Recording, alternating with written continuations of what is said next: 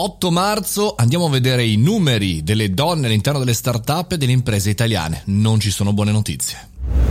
Buongiorno e bentornati al caffettino, sono Mario Moroni, buon lunedì, buon inizio settimana, ma anche buon 8 marzo chiaramente alle donne, ma anche agli uomini che amano le donne, non dal punto di vista solo affettivo, ma anche dal punto di vista umano, nella bellezza di questa normalità e queste differenze che ci eh, vedono ogni giorno protagonista. A proposito di differenze, oggi vorrei partire da eh, questo concetto, non fare il solito eh, ragionamento, ah che bello la donna, bla bla bla, ma parlare di numeri, perché ci sono pochissime donne imprenditrici nel mondo. In Italia pensate solo il 20% 100% è imprenditrice. E insomma sembra che diciamo, questa forbice non vada assolutamente eh, a diminuire. Pensate che eh, negli Stati Uniti che è la terra dell'innovazione un po' il falso mito che abbiamo sempre accanto al nostro comodino bene il 71% non ha donne nel board e neanche il 57% nella cosiddetta C suite, ovvero le posizioni di vertice. Invece va molto meglio in Cina, per assurdo. Per cui andiamo ad analizzare questi dati. Uno degli elementi che spesso cerco di combattere nello stereotipo delle start-up è che vada tutto sempre molto meglio, no? vada meglio negli investimenti, vada meglio. E poi in realtà scopro spesso che purtroppo anche i dati del Mise eh, confermano la mia impressione negativa. Per esempio, eh, poco più di 200.000 euro è il fatturato medio delle start-up innovative in Italia.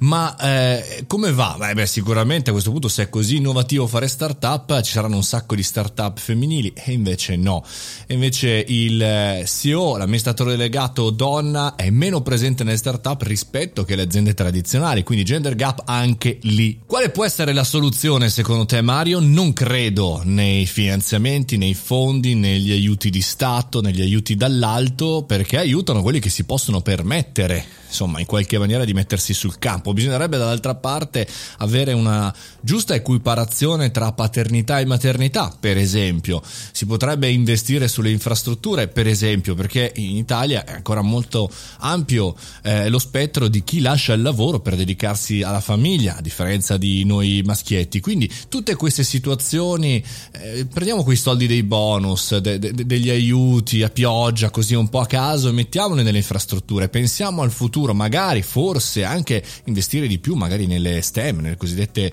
competenze che vanno dalla scienza alla eh, tecnica, insomma bisogna fare un ragionamento a medio-lungo termine. Un eh, Global Forum parlava di addirittura 100 anni per arrivare a un eh, gender gap azzerato. Non lo so, credo che i cambiamenti, soprattutto se sono in mano alle donne così dinamiche, così forti rispetto talvolta a noi uomini, se, ecco, se le donne si mettessero insieme a sistemare questa situazione, sicuramente ci vorrebbe molto meno di 100 anni. Donne sono forti, ma donne non vanno lasciate da sole, per cui insieme uomini e donne per sistemare questo ambiente umano.